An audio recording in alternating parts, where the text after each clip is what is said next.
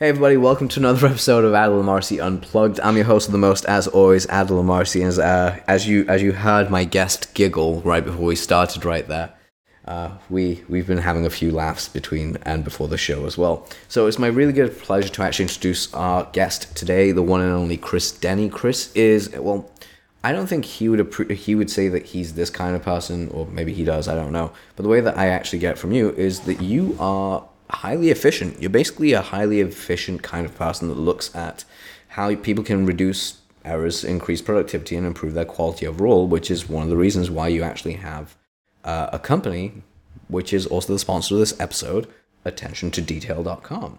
Chris, thank you for being here. I could have been wrong there with your whole little setup, like that. You know, that's what you do. But correct me if I'm wrong. No, that's great. Thanks so much. I, I, I, it depends on who you ask, right? If you ask my wife, then she probably won't won't say the same thing that I'm some sort of model of efficiency. Um, and uh, in but- business, it, we'll just add Yeah. that caveat. It's like, is he a model of efficiency in business? Yes. In life, well, there's a shoe thing. yeah, exactly. uh, yeah, that's that's exactly it. I and and of course, if I if I make a mistake around the house, then I get called Mister Attention to Detail, and um, you know Ooh, that's that's a burn. That is that's a burn oh, right there. I know. I'm like, come on, man. I want a high five for that because that's just me. That's like me messing, making a. Spe- I make spelling errors all the time, but like I'll make a very deliberate spelling error. They're like, "Yeah, Mister, T- um, yeah, Mister Wordy." I'm like, "What? Right. No." They're like, "I thought you were a copywriter." I was like, "I am." Shut up. it took me longer to understand the difference between there, there, and there. it really did. Like an embarrassing long amount of time. The worst one Yeah. was like not knowing the difference between verbs, adjectives, nouns, and pronouns for a really long time, and still Oh. having to look it up every so often. Like, yeah, that's an adjective. I'm like, I'm a writer. I know how to make people money. I don't look at like, hey, this is like the sentence structure. I'm like, no, I'm all about like, how does this sell? Yeah, it's funny. The sentence structure was something I was never good at. I mean, I, I'm I'm good with grammar. I'm I'm probably better, way better than average with spelling, but sentence structure, you know, that was I don't know, sixth grade and even some in high school. Never got that right. Like, just I never. I just went ahead and got a bad grade on the test and moved on because I didn't get it at all. Um, yeah, there's certain stuff stuff that- that doesn't work. But I'm guessing the stuff you wrote, your teacher's like, this is really good, but I hope your I hope your sentence structure was much better. I'm like, I don't care about my sentence structure. I'm very similar to you. All right, just a quick shout out to the other sponsor of this episode, which is of course StorySellingEmails.com. Go there, get your free 17 minute training guide or video by me uh, that basically details how you can write your email sequence. Now, that being said, I'm not going to call you Mr. Attention to Detail. I was going to because it'd be kind of badass, but I realized it's like there's a weird connotation to it. How did you actually get into doing what you do? Because I'm always really, uh, I'm really interested in how people actually end up in the fields they, they're in. So how did you do that?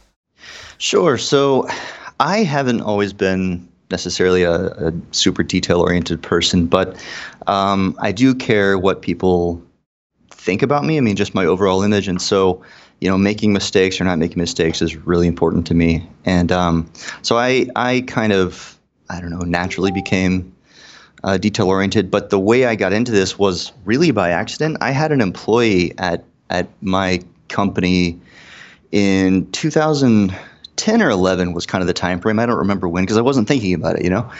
Um, but he was fantastic. He was actually like this kind of can do everything sort of technical person. He could like do video editing and design websites and all of this stuff really well. He was super talented and he was a nice guy. I liked him personally.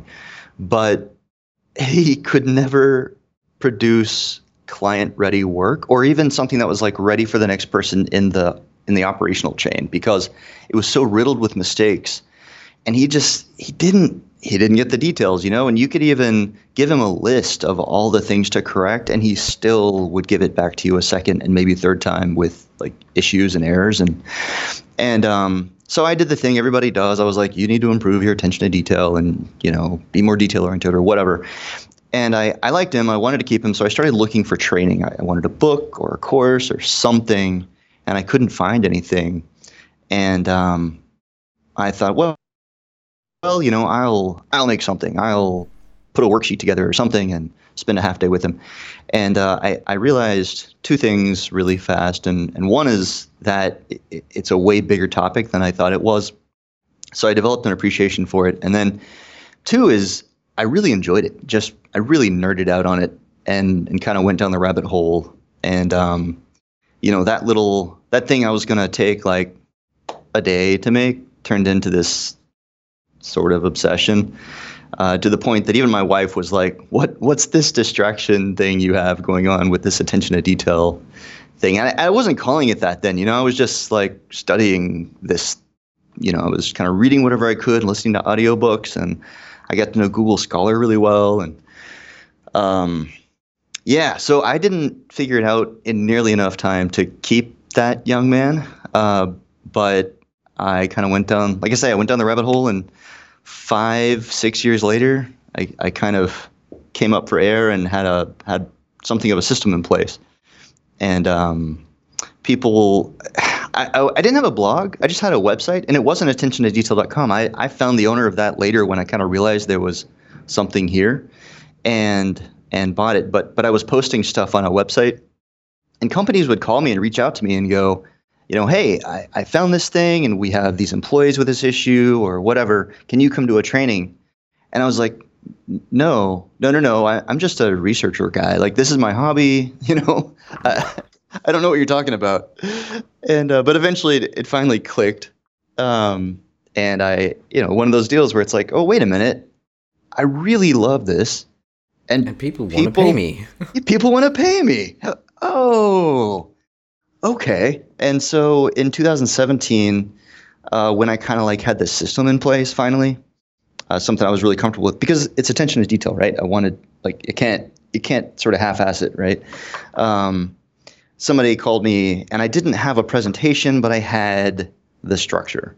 And they said, and they were in Houston and where I am, and they said, "Will you come to a workshop?" And and I said, "Well, if you give me enough time, you know, I need like a month to put it together, then sure." And so I did, and that was that was the that was the start. That was where I I started offering it commercially uh, in 2017, early 2017. So yeah, that's how. That is so badass. I love that. So my question here is, for you personally, what is it that you found that helps people increase their attention to detail? Because for me, when I hear that, at least the way I hear it is, um, it's the way that people are not their productivity. It is their productivity, but it's also the, their focus, like how they use their focus, is what I'm hearing. So I could be wrong, but no, that's a big part of it. So there's, it kind of starts from an understanding. Uh, what happens when when let's say there's a manager and they have an employee, kind of like my scenario. They'll say you need to improve attention to detail or be more detail oriented or whatever. But they use it in a bit of an obscure way and the employee needs something more specific. I mean, they really mean like stop making this specific type of mistake or and and that could be kind of a range of types of mistakes. It could be spelling errors or you know, you send terrible emails or you know, you never get the TPS report right or you know, whatever.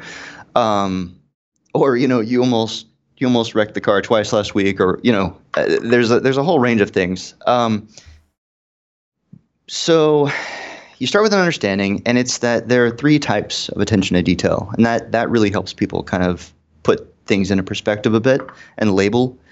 Uh, and then there are five fundamental elements of attention to detail, and one of those is focus, like you say. So that's a big one, you know. Um, then there's interest, knowledge, systems, and then there's an attitude component. And with each of those, I tend to hear people say, and I, and I did it myself for a long time. That's why it took me so long to to kind of put it all together. Uh, with each of them, there's this concept of like, well, you just need that one. Like, if just that one, if you just have enough focus, then you'll get it all right. But let's say you're super focused, but you don't you don't have any interest. Like, you don't care at all about this about this task. You you might not it might not get done at all. Um, or if there's no system in place, or if you don't have the knowledge, if you don't know even know how to do it, you can be super focused, but you know nothing's going to get done because there's no training. You, you just don't know. Um, or maybe you don't have the experience. So you don't, which is a case of you don't know what you don't know, right? Like you don't even know what you're what you're about to miss. But somebody with experience could say, "Hey, you're going to miss that." You know, like you just will because you've never done it before, and the new guy always misses that. So there's there's these different components, and you have to address all of those. Um, and people ask me every now and then, like, which is the most important one? And that's not It's can't really single- do it that way. it- it- it's very Yeah. much uh, Yeah, remove if you remove one thing, the, the other stuff just doesn't work. It needs to be all A done little bit. together. Yeah, a bit. Now, I mean, I can always pick. I can always say, you know, typically, uh, if you if you throw a random person with you know some some say issues with making mistakes or uh, just errors, probably the first thing you can apply is a system. You know, you can give them a checklist or a procedural manual or uh, you know something you know just the right button some some kind of system or tool that will help them out. That's that's usually the best uh, initial investment. But i the question that i wish most managers would ask first when there's a problem is have we addressed the knowledge component like have we trained properly for this you know or were, were we just assuming they know how to do this or uh, have we actually addressed this part See, I'm glad that you say that because I had that with Sony and my previous clients in different fields. They Mhm. don't actually address that they themselves have not put that knowledge component together and just expect people to do it. It's kind of like when um, I have people ask me from time to time to come and train their in-house copywriters, which I don't offer as much as I should, but I actually Yeah. do training days where, like, you know, if you have an in-house copywriter, I come in and work with them, see Oh, their cool. work ahead of time, and basically sort it out. Um, the thing that they don't do is they just they just hire some kid out of college that has an English major, and they're like, Right. "Yeah, they can do it." And I'm like, "No, they can't." right do you know like it? It's John Carlton said this best. It is easier to teach a salesperson how to write than it is to teach an English major how to sell, because they'll be like back to what we were saying, grammatical structure of your sentences have to be correct. No, they don't. It's more Right. to do with like how people interact and respond to you yeah um, which is just in, it's just an incredible uh, way of looking at it. So my question here is with the ecosystem of how it is, because today you've got a generation, which is my generation. We have the we have an annoying attention to detail. Like our attention to detail is almost non-existent to a certain degree. Like it's um like I the amount of times I sit down to write ads or get some work done or do some email editing or whatever it is, and my phone goes off or I open and I've unconsciously done this. I actually monitored this on um, using ScreenFlow. I just monitored how Yeah. long it'd take. And I counted that I ended up opening like six separate Facebook tabs for no reason whatsoever other than my fingers like on my keyboard immediately went command T F enter and it was like just straight to Facebook. I was like, it's so ingrained in me. So like for people like myself who it, it is a struggle, I'm not gonna lie, getting to Yeah. that level. What would you say? Not so much a single practice that people can do, but like what would be just small little training exercise they can do? Would be, hey, try not to load Facebook every single day and see what it feels like, or could it be something as sim- uh, anything really, just something that helps us understand our productivity and our attention to detail? Because I'll explain why in a second. Uh, it's Cool. the, the way I look at it is the reason I asked this isn't because of the same. Oh, how do I increase my productivity? It's more towards if we're going to increase our attention to detail, we need to actually address the first thing, which is where our attention currently is. So, how Yeah. do we reduce where our attention is going that's negative, and how do we actually, in steps, get it to increase our attention to detail? Oh man, there's a bunch there. So Yeah, let's I see thought- here. I, thought, I, I didn't. I hope Courtney told you this was not an easy interview. It's going to be Yeah, fun, no. but I'll ask you questions. yeah, no, it's awesome. So okay, let's let's start with um, like the awareness of individual components. Uh, that's because that can be a lot of fun. So um, I actually do what I call 30 day experiments, and and the purpose of them is to gain an awareness of this particular item in my life. You know, so it could be I've done all kinds of them. Um, you know, I've done what's it like. You know, what's it like if you do 100 push-ups a day for a month? You know, um, and I found that it's not good on your joints. Yeah. Um, what uh, you know, an easy one is no drinking. You know, no drinking at all for a month. Um, no, like no dairy for a month or whatever. But you can do no Facebook for a month. You can do, um, I use two separate computers, one with internet, one without internet, for a month. You know, um, and which which brings up that I know people that that's their system for what you just mentioned is that when they have to do real writing, uh, they go to their computer that is not connected to the internet and they sit only at that desk. The computer or any device with the internet is across the room. Um, and then you can, so that, you know, that kind of addresses a little bit of that, that electronic distraction thing. Yeah. Um, it, you can do little stuff like take the Facebook app off your phone. You can yeah, I've never really understood people that have that. Like, I actually, unfortunately, I have the Facebook app, but that's only because I do Facebook Lives every so often. But I probably use the app maybe once every two weeks. I, I for me, really? I'm more of a I use the I use the desktop version. Like that's how I ah. get into Facebook. Um, I'll use my phone's browser if I can. I just find it it, it means it's huh. extra steps. So it means I don't do it as often because. Oh, gotcha. Yeah. yeah. So it just means I've got stuff to do. But there was something I did want to ask you. So one of the things I've done as sure. I moved to my new home is um, I've separated the downstairs and the upstairs because there's an upstairs component to this place.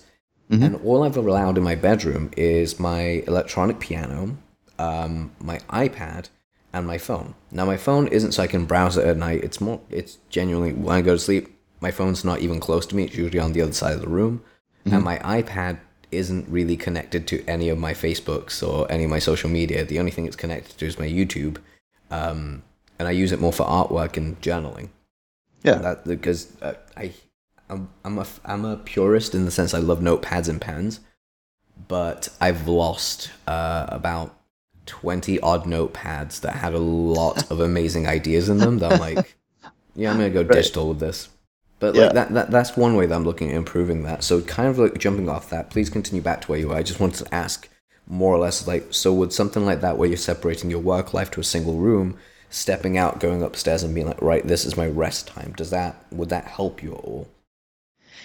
Absolutely, I think so. Um, the because part of it is about getting away from distractions, and then on the other side, you can kind of, I mean, you've kind of created sort of like a safe place from from those distractions. I mean that that is a you've set that place up to be uh, to just have the minimal amount of, of things you need, right? I mean, because you don't use the phone like crazy on the internet and the iPad you use for pretty specific stuff. Yeah. Uh, and, and of course, the piano just sounds fun. Yeah, um, I'm still I'm terrible at the piano, but I'm learning. and it's a nice creative outlet, right? Like even if you're terrible, you can sit there and and uh, play chopsticks and and uh, just kind of peck at it. Exactly. Um, but so so like meditation is something I recommend for everybody. It it's something that I never did before all this research, and frankly, I uh, sort of rejected it, pushed it out. I kept coming across it in my research, and eventually, I was I just kind of went, fine, okay, I'll, I'll try. so I put myself into it and really tried it. Game changer, man. I, I wish I had. I wish I had been open to it years ago, and I'm glad that now there's something of a, of a movement. You know, the mindfulness meditation movement is sort of sort of happening, and I'm I'm glad it. It reminds me of uh, kind of like what Gary Vee did for wine. You know, it used to be that that wine was library this, yeah, like the wine library thing. Like wine used to be this very sort of like uppity thing. You know, you had to if you drank wine, it felt like you were supposed to know something about France and you know, whatever. You should be able to say the name of the wine with like an accent and, you know, where it's from and what year it is and blah, blah, blah. And, and Gary Vee sort of Vaynerchuk, he, he took, he took wine and he just made it a drink. Like if you like it, like it. If you don't, don't. And be happy to tell people that, you know? Like just say this sucks. I, I don't care if you like it. You know, this one's this is no good to me.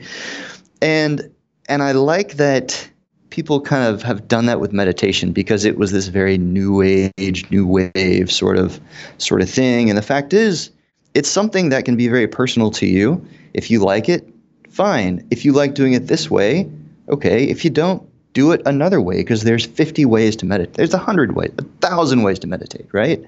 Yeah. And and it is so helpful. Do you do you meditate at all, or have you ever? Or Yeah, actually, uh, the way I meditate is my own personal way. Is uh, I do Brazilian Jiu Jitsu, Okay, so I actually meditate while I do Jiu Jitsu. nice. Because like for me, I have to be in movement. Um, while I'm moving, my body's like, cool. Yeah, have a thought about this, or hey, how's life going on over here? It's That's awesome. it's a trip for me. So I'm like, cool. But Yeah. it, it's just very personal to how people do it. Right. I, I mean, that's that's the point of meditation, or or you know, being mindful about something, is, you know, you can say, well, it's about practicing focus, but a step beyond that, it's actually about practicing ignoring distractions. Mhm. Um, you know, and by default, that means you're focused on one thing, and and people get frustrated with it because they'll try. I've done these surveys, like in in workshops that I do. I always ask people to, you know, who you know who's meditated or who meditates, and you know, usually maybe half of a room has tried it at least, and then I'll say, why didn't you continue? And and the answer is always, um, I tried, but I couldn't stay focused you know, for more than 30 seconds. And that's everybody's thing. It, it- the first time you do it, good luck staying focused for eight seconds. I mean, it, it, your brain doesn't work that way because you haven't been practicing. And uh, you kind of have to come around to it. And after a while, you know, you can do it for 30 seconds and then a minute and then three minutes and, and so on and so forth. Um, and people just have to understand that the point is that your mind will wander. It will and you just bring it back around and, and refocus. And so that that's the big one. That that is that is one of the biggest ones as far as as far as improving focus and learning to ignore distractions. Uh, that's that's one of the big ones. Now you can do the external things. You can turn off you can turn off notifications. You know, I, I turn off notifications on my phone. The only thing I get is is phone calls when I've got them on. Um, I've got the same thing and text messages. Those like the only two things because text messages are usually from family right, right. or friends. You know, if they're like, "Hey, what are you doing tonight?" Yeah. I mean, if you do, I mean, you do a very cerebral type work. Like when you get into it, you really have to get into it and think and be there and be the company and be the product and all that. and- yeah, because the way I do it is I get inside people's heads. Like that's the one. That's my USP is that I don't care who you are. I can actually get inside your head and talk like you and get your advertising done. So it sounds like you were the one that wrote it, not me. Ah, okay. Yeah. So uh, again, very cerebral. You got to be able to both engage into that mind and disengage from there. Otherwise, you end up with someone else's voice in your head for ages. So how do you do that? Okay, let's use you you as an example of because you do it right, right? So you have a certain attention to detail with what you do. Like how how do you make sure you have a consistent, uh, successful result? Do you like you probably have a system? Do you have like a discovery type, you know, list of questions or something? Or No, I actually have conversations with people. Um, it's very similar to what we're doing right now. The only difference is so this is kind of strange. I, I never usually get to detail this part of like what I do. So this is an exclusive for my own show. all right, Um, so the way that I do it is, say you were my client, I'd get on the phone with you and I'd be like, "Great, Chris," uh, and we we we done the initial sales call, so this is already taken care of. Like this would be the first phone call where I'm getting paid for it. I'd get on the phone with you, and the first thirty minutes of a call, I'd just be like, "Cool." So tell me about what your product does. Tell me what makes you different. Tell me your story. Tell me how you got into it. Okay, great. All that great information. Okay, now tell me about your favorite ice cream. Tell me something that really pisses you off. Are you a, and I'd find something on their level that we could bond over.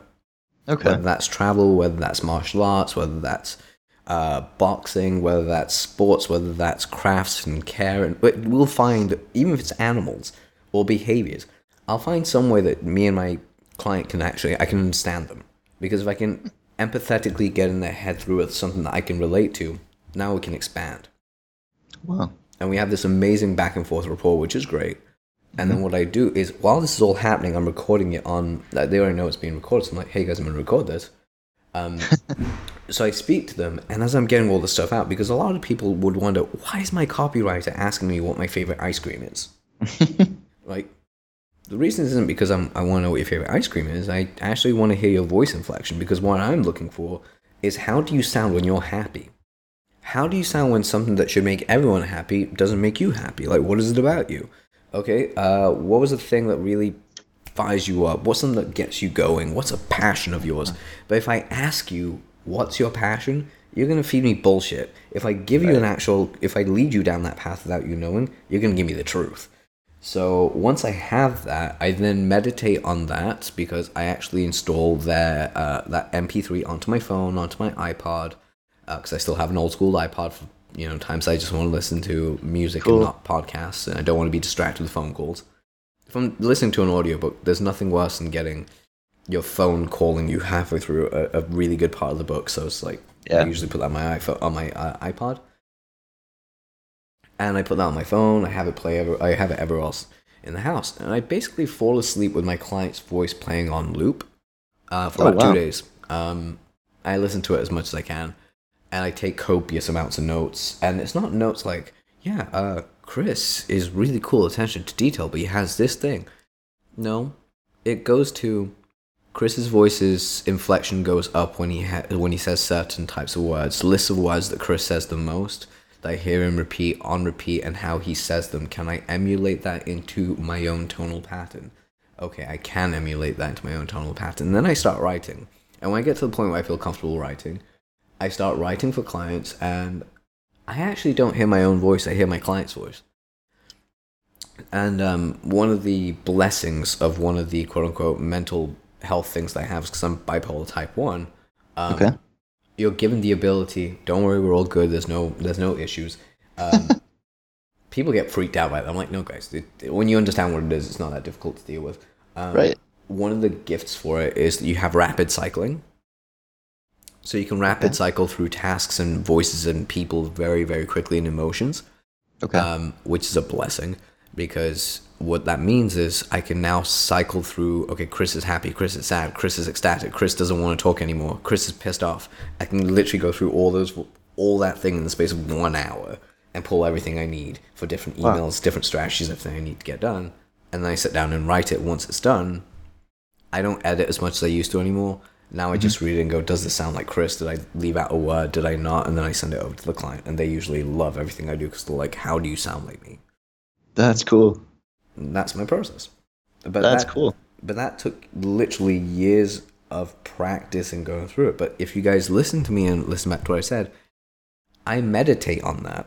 And what I mean by that is my mind does kind of wonder, hey, I wonder what, um, hey, I wonder what's going on in the land of Facebook. I'm like, no, no, no, brain, you gotta listen to this voice.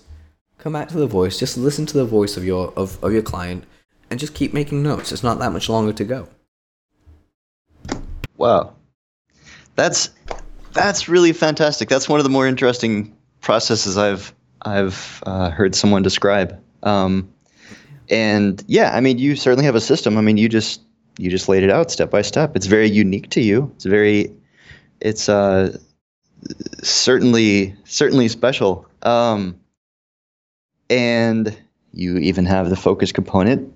Yeah. You said it took you years of practice. You have you have all the experience, all the experience there. So okay, so I'm I am curious if you, I don't know if this can even be a specific question. So when you take on their voice, like where does that meet up with the actual sales component of of the writing? Because I actually have a system for that as well. um, I realize this, and this is kind of weird. So, I've been writing professionally for almost as long as you've been married, okay, uh, and I started actually writing when I was seven, when I was twelve. Like Okay. Sales letters, but I went pro at like uh, eighteen. cool. So, as long as you've been married, someone I'm 30. In that time period, I didn't realize this for about eight years of my career, I did about $350 million for my clients in eight years. Like a Okay. track. Nice. In the last three, I've taken that to 540 million. From 350, I've gone to 540. And the reason is because I realized I had a system that I wasn't mentally paying attention to. My attention to detail was not there because I couldn't see what I was doing every single time that made my letters convert. Every time I deviated from this subconscious structural masterpiece I created, Okay. um, people like I would lose sales. My conversions would go down, and I became known as the guy that would get you ten percent or more conversions in some of the spaces I worked in. The, the highest one I had was eighty percent. That was like the most insane thing on a dead list, by the way. List was dead, not had been emailed. absolutely ages. Uh, we had 80% conversion on the sales letter for a monthly continuity. And I was like, uh, I will take my high fives now and my praise. Thank you. right. Thank you. Yeah, that's obscene. That's Yeah. amazing. But the way I got there was because once I understand your voice, I, I, I already know your story. And then what I do is I run your story through a bunch of different headlines. Like for you, one of the coolest ones that I have, like an analogy for you. So this is a freebie, and everyone else can listen to this. But this is we're gonna have a conversation afterwards. But like, it's a freebie that people can understand about Chris. What he does, at least the way that I think it from a martial arts perspective, mm-hmm. is the first time you learn to throw a jab or a combination of punches, you're very sloppy. You're you're punching out. You're twisting the wrong parts of your body. You're not you've not got that smoothness. Mm-hmm. When you start working with what Chris teaches you how to do and shows you how to get through it, and you understand and you know uncover his entire system, it's essentially sharpening up the little tiny bits and pieces that are losing you energy that make your jabs and your punches far more efficient and far more accurate. So the accuracy and efficiency goes up without actually having to, you know, go through the hard uh, the hardship and the heartache uh, or, or the heartache of um, getting punched a couple of times and realizing that your gas tank is empty at the wrong possible time.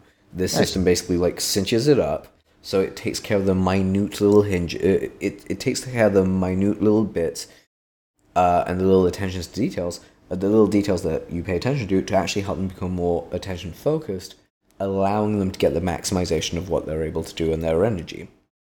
And the other way to say this is what you do is you're the small hinges that swings big doors. Huh, cool. So that's Nice. like that's how I do it, and that's just like kind of off the cuff of how I'd see it. But like obviously, I'd go through your story, tell them exactly what to do, find out a great headline for you, yada yada yada, all the fun stuff there. So my question to you is, as someone that goes through that kind of process in my mind, I have copy cubs that don't actually have that same level of attention to detail. What now you know part of my process. How would you suggest that I actually train them to have a very similar thought process? Not the same, but similar. Wow. Uh, let's see here. Throwing you a curveball here, man. Yeah, that's a tough one. So, okay, so uh, they because you're you're you're imparting your knowledge, right? So they'll need something of a structure to understand that.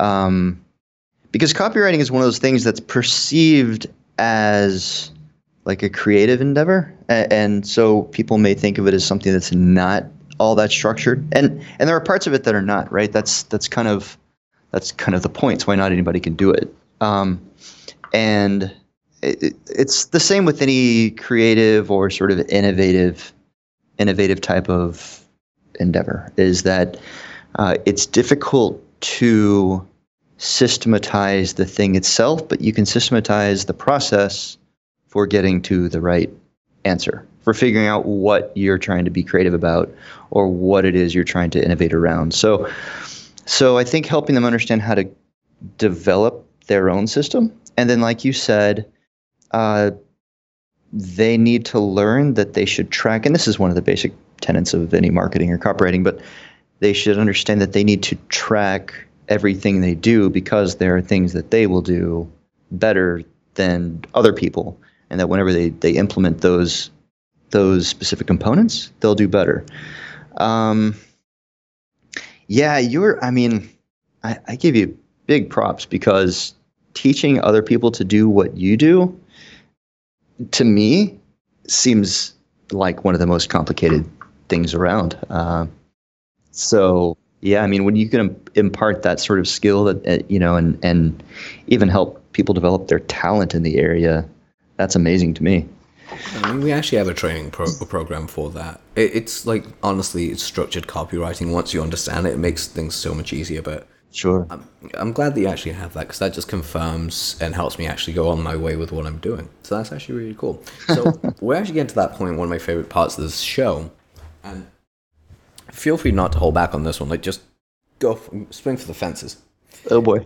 Uh, and the don't worry, it's not a hard question, but it's just one I want to ask you. So, if you had five books that you could recommend to people, and there is a caveat to this, that they should read, the difference is three of those books have to be nonfiction, and two of the books have to either be movies or fictional books. What would they be, and why? Oh man, let's see here. You know what? I'm I'm I read and listen to a ton of books. What I'm terrible about is remembering the titles of all of them. Um, this may be the part of the of the thing you pause or something. Oh. Let's see here. Oh, don't worry about it. You can just literally like, dude, I'm gonna take a second to like find this. I'm like, yeah, it's fine. We I've I've done that so many times on my own shows. Like, keep talking. Why? Someone's at the door. I'm gonna go answer it. uh, let's see here. Um, man, you know what book I'm sort of infatuated with right now, and it's it's not one I expected to. It was recommended to me by somebody who you know, if they recommend a book, I'll just I'll just listen to it. It is called The Million Dollar One Person Business. Huh. Uh, and the reason I'm so into it is that it's by Elaine Poffelot. Um, no, Pofeldt, sorry. is it is so most of the business books you read are all about making a business bigger. You know, you just hire more people and you create systems and you put it together and you, you more people operate the system, all of that.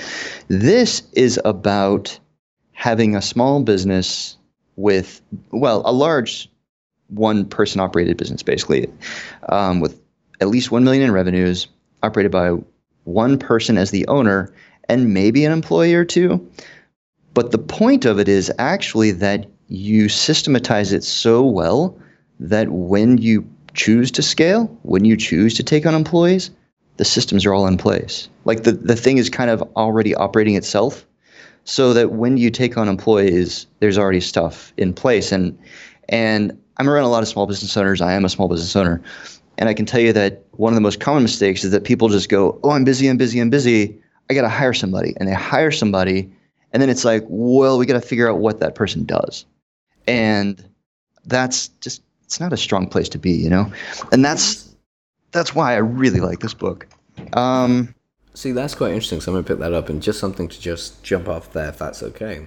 Yeah, would please. be um, that's actually the reason why I haven't really hired anyone to like run parts of my business because I look at it and go, what are you going to do that I either a I can't already do or b don't know how to actually impart that wisdom to you. Like I can't hire a content writer because I'm like you don't really know my brain process. Right. So I can't really have you do that. It's it's the same as having like I'm grateful I have a um a podcast person that basically what they do is they write my show notes for my show. That's I oh, love cool. that because it makes my life a lot easier because I don't that's not something I want to do. And that's easy because I have the whole system hand off. It's like here's the stuff you need to upload, here's logins, here's how you do it, here's how I want it to look like, go.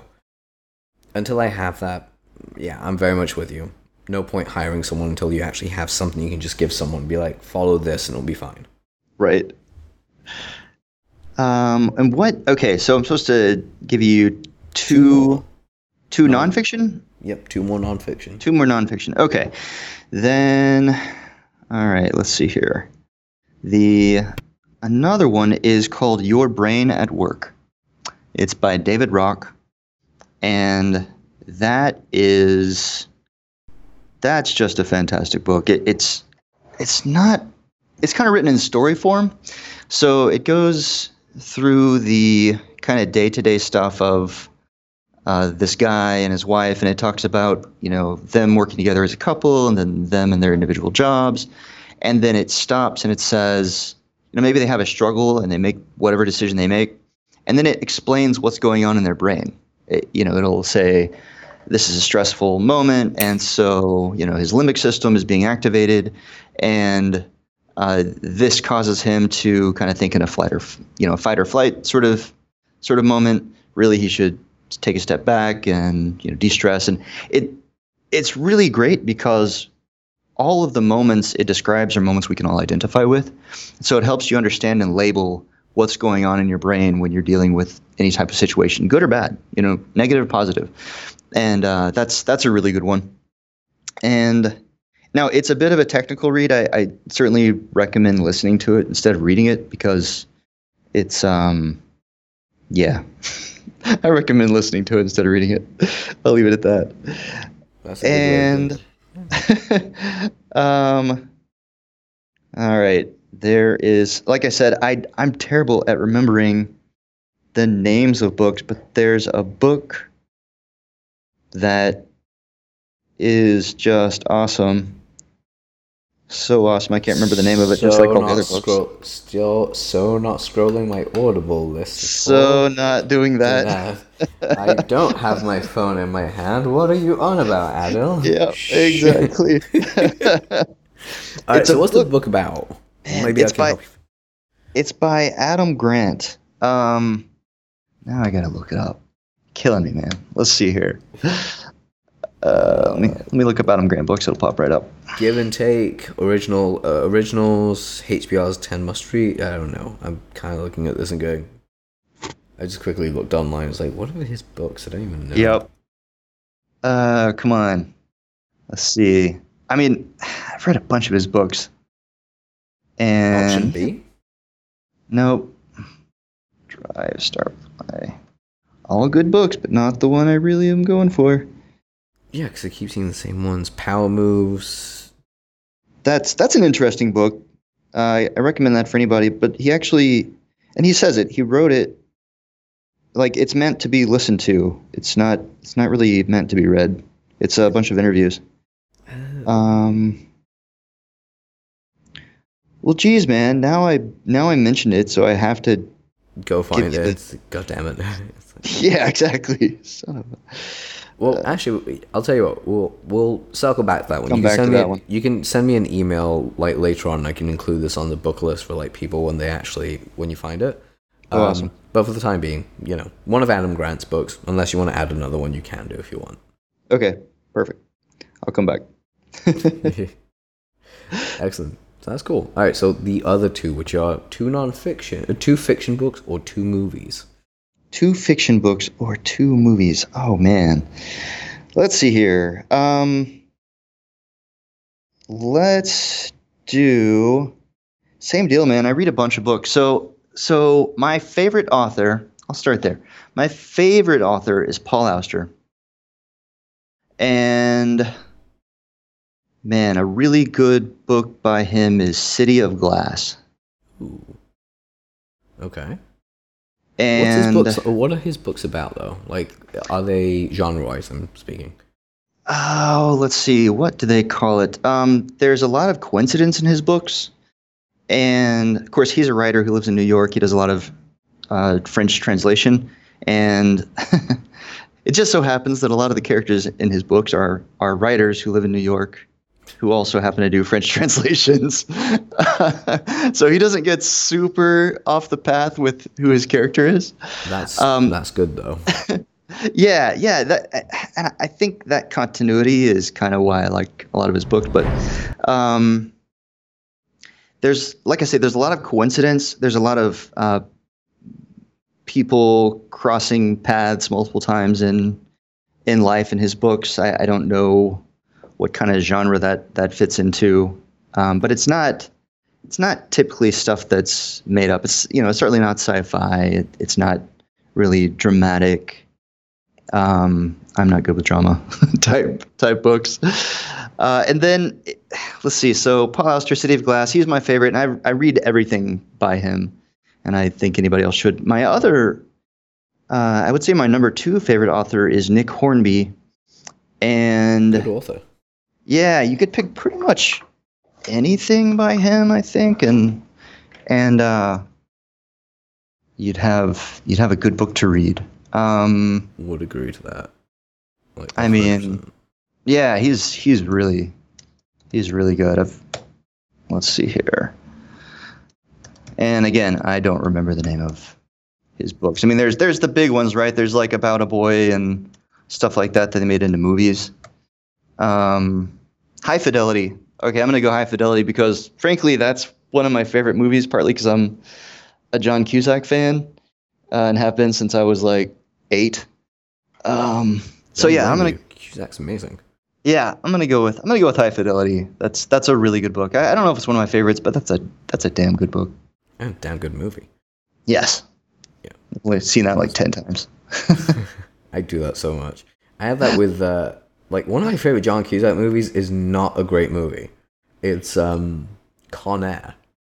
Like I, Oh, I, yeah. I, I have no idea why. I actually I do know why I love that. I watched that as a kid and I was like, oh, this is amazing. totally. I saw that in the theater. yeah, I was like, you got John Cusack, John Malkovich, and Nick Cage, Ving Rhames, and a few other people, uh, like Danny Right. Trejo, Dave Chappelle's in it. I'm like, this is has got like a really good list of like actors in it. And Dave the- Chappelle's in that. Yeah, he plays uh, Pinball, the the prisoner that ba- I don't know how much of the movie you remember, but as the plane's taking off, he's the one that's um, got the key in his mouth initially. He's the one that sets them free. Oh my gosh, it's been Yeah. a while since I've seen it. I have not seen it in years. I just remember like seeing Dave Chappelle because like one of my other like forays of creativity is stand-up co- comedy. Stand-up Oh, cool. com- I, I also do stand-up comedy as well. So Awesome. Dave was like is one of my biggest heroes. So whenever I like see anything with him in it, I always like have to watch it because I'm like he is hilarious as a human Right. being. Right. But his ability to tell stories and tell jokes are just on another level. Just like I, th- there's a bit that he does which is brilliant where he's like so I just should let you guys know that I quit smoking reefer and the whole crowd goes crazy and he's like with white people. Like, like, oh, okay, yeah, makes sense now. like he just loves dropping those in. He'll just like even on his latest special, he had some really messed up jokes in there. But I'm like, that's what comedy is. It's how messed up can you get and still be funny. oh yeah, So No, he's- like he's hilarious. Yeah, I would say I would say that's where I'd leave it with the with Movies the and books. movies and books. Yeah, John Cusack, man, he's. It, it's funny. He's always been my favorite actor, but I will readily admit he's not the best actor in the world. Just for whatever reason, I think because I, you know, I watched stuff like One Crazy Summer and Better Off Dead when I was a kid, and and uh, I don't know, just always just always liked the guy. So watch pretty much everything he's in. Oh no, I totally get that. I mean, I've I've had that with Keanu Reeves. Oh yeah, but he's really good. I'd say he I- might be a better actor. He, he's a great actor, but he does not showcase it well. I mean, like I remember reading reviews of his like Hamlet, and they're like, yeah, his Hamlet is a, is like top three in the world. I'm like, the same Oh. guy that played Bill and Ted. right. Wait a minute. yeah. Though I have to admit, anyone that hasn't seen it, please go watch the John Wick trilogy. Uh, by the time the show comes out, it'll be coming out. Are you a John Wick fan as well? Oh yeah, they're awesome. Oh, dude, we are okay. You and I are like definitely gonna have more of a conversation about that. but like, just wrapping it up real quick, I'm gonna tell everyone to go over to attentiontodetail.com. Um, I know you have a bunch of like online courses and stuff. I think the first one everyone should take. I could be wrong. Will be the five fundamental elements of attention to detail because I assume that's the stuff that you basically really go into that gives you the core idea and the crux of what you do. Kind of. So actually, take the the overview is a better one to take first. In fact, Oh, I've thought about yeah. taking. Yep. Nope. You're you're right. Like you should, but I've actually thought about taking the five fundamentals off because I've had people do that, and then they always follow up and they go, "Yeah, but what about this other thing? Like, did I miss something?" And I'm kind of, you know, kind of go, "Well, yeah, you should have watched the other one first. But so, um, I yeah, so I might do that. And I'm actually about to update to because the workshops, the live workshops, the corporate workshops that I do, are longer. They're like three and a half hours, and they have exercises. So I'm about to make a larger version with exercises for the website. And actually, the book uh, is done. Like it'll be on Amazon. Gosh, man, this week.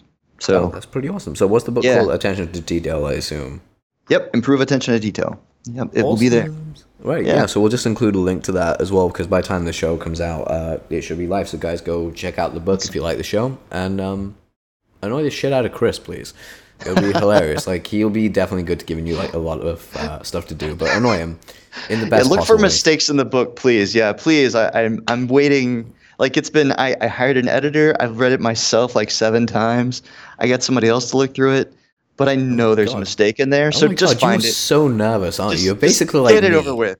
He's Yeah, like me in the sense of like, how are you? I'm nervous as shit. Why? I gotta read through it. Just I know I made a mistake. You didn't make a mistake. I think I did. it's like you didn't. It's fine. But yeah, uh, when when you do what I do, people jump on mistakes, right? They're like, "Oh, hey, I get emails. I've had emails about the website where people are like, "Hey, uh, there's like two ands in a row on that page." I'm like, yeah. All right, My thank pa- you. My Appreciate it. personal favorite still is whenever I get people. I had someone literally message me like no, there, there was no reason to message me this. His thing was like grammar zero, copy one, font zero, and I all I wrote back to him was like, "Cool, dude. Uh, the font I'm using actually proven. Uh, two, how long have you been copywriting? I'm right. very curious." Went dead on me. Didn't even respond. I was like, "Exactly. Go sit in the corner, Junior. Come talk awesome. to me when you're ready." Um, I'm such a dick about it as well, but half the times. All right, so guys listening in on the show, um, annoy the shit out of Chris. Go to attentiontodetail.com, and I'm probably gonna get him back on because he was just fun to talk to. Uh, if you guys love the show, as always, comment, rate, subscribe, share, do all the fun, cool stuff. Leave us reviews on uh, iTunes and Spotify if you're listening on Spotify as well. Chris, it's been an absolute pleasure, my friend. Glad to have Thanks, you. Thanks, Adil. A lot Take of fun. I really appreciate it. Bye, guys.